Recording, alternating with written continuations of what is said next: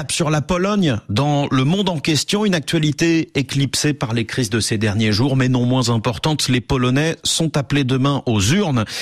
Élections législatives pour désigner 460 députés et 100 sénateurs, alors qu'on entend dire sur place que ce serait le scrutin le plus important pour le pays depuis la fin de la guerre froide. Quels enjeux nationaux, mais aussi régionaux, européens et internationaux. Bonjour Sylvie Noël. Bonjour Julien, bonjour à tous. Vous faites partie de nos équipes déployées en Pologne pour suivre ces élections. Sylvie, le pays est en quelque sorte à la croisée des chemins. En effet, puisque dimanche soir, nous saurons si la Pologne opte pour l'alternance ou pour un troisième mandat consécutif pour le PiS, ce qui serait historique dans la vie politique polonaise depuis 1989.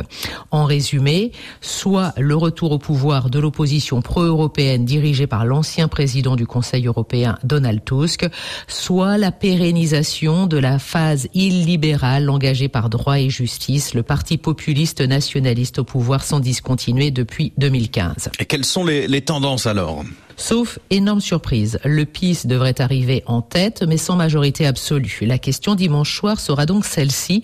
Est-ce que le parti Droit et Justice est en mesure de former une coalition? Son partenaire le plus naturel serait Confédération, mais ce parti d'extrême droite se dit hostile à une coalition, même si les experts n'excluent pas une alliance possible.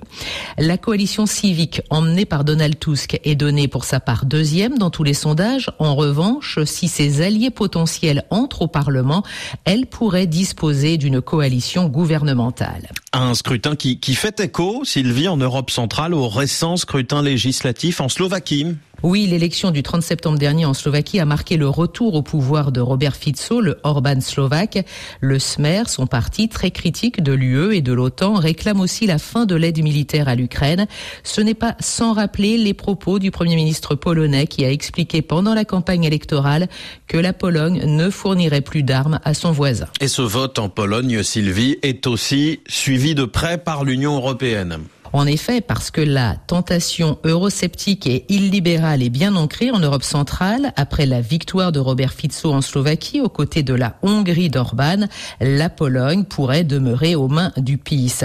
Et l'euroscepticisme et la tendance illibérale de ses dirigeants pèseront sur le scrutin européen de juin 2024 et peut-être sur l'avenir de l'Union européenne en fonction des résultats, d'autant que le calendrier veut que la Hongrie assure la présidence tournante du Conseil de l'Union européenne européenne à partir de juillet 2024 et c'est la Pologne qui prendra la suite pour six mois en janvier 2025. Sylvie Noël à Varsovie pour Le Monde en question. On continue de suivre ces élections en Pologne sur RFI.